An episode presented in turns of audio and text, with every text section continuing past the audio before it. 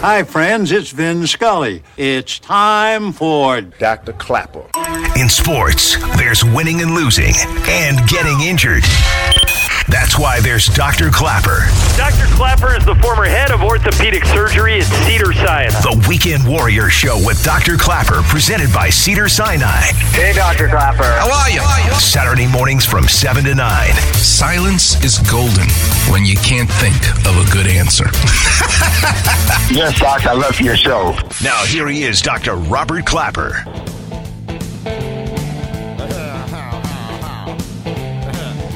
Good morning, Los Angeles, and welcome to another edition of the Weekend Warrior Show. I'm your host, Dr. Robert Klapper. I'm an orthopedic surgeon at Cedars Sinai for 32 years at Cedars. Dr. Klapper. It's my home. I'm so proud of my hospital. And shout out to Brian Croft and Gordon Kolodny for making this happen. We're recognized all over the world. Patients come to me from all over the world. It's awesome. Best hospital. According to US News and World Report, orthopedic program at Cedars is number 3 in the nation. The hell yeah. The hospital for special surgery where I trained is number 1. Number two, temporarily, is the Mayo Clinic. And there we are, number three, Cedar Sinai. right. Mm-mm, mm-mm, mm. Do we have a show planned for you today, Steve Paulette and I? Oh my God, I'm so excited.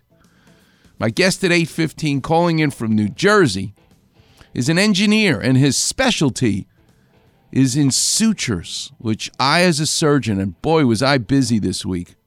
I did a shoulder replacement yesterday in a man who plans on surfing with me in Ventura one day. He will.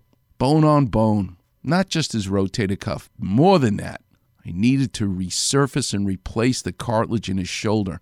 What a joy it will be. I've surfed with many patients of mine who've gone back to surf. I've done their hip surgery, I've done their knee surgery. But this will be interesting. The first time I've done many people's rotator cuff but to actually replace their shoulder and return to surfing is going to be a real joy for him and for me to meet me out there in the water one day. They're looking forward to it. It's such a fascinating joint, the shoulder. They're all fascinating to me, but they're particularly fat. You got to think three dimensionally to be an orthopedic surgeon. You can't just look at a two dimensional painting or a photograph or a TV screen or a computer because our body is three dimensional. That's why you know I love sculpting so much and art. Today's show is another example of connecting the dots, which I love to do because I'm passionate about the world of surgery that I live each and every day. But I'm an artist, I'm a sculptor. I love the world of art, and I love our beloved Lakers. So, sports, surgery, and art. That's what you're going to hear. Well, today, my guest is going to be calling in to talk about a new innovation, talk about creativity and artistry. That's what I love is new technology, not just hype like a robot is better than a surgeon or a laser is going to cure all. Now, forget about all that stuff. There's a lot of marketing. You don't even know what to believe anymore. But when it's really true innovation, that's when sign me up for it.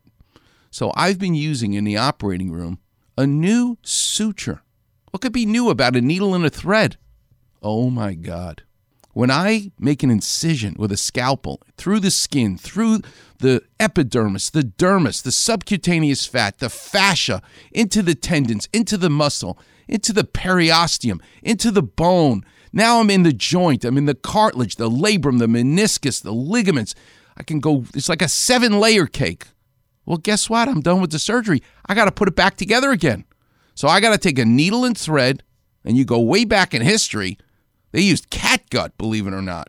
You got to use a needle and thread and sew it back together again. And then there's a whole world that I got to learn of how to tie a knot with one hand, with two hands. Sometimes it's so deep in the wound, I got to use instruments to tie the knot. Can't fit my fingers down there. I got to tie knots. So when I was introduced to this new suture that has a barb on it, has a hook on it, like a fish hook, I just pull on it and it locks the stitch and I don't have to tie a knot. Oh my God. So for the last few weeks, I've been using this new suture material.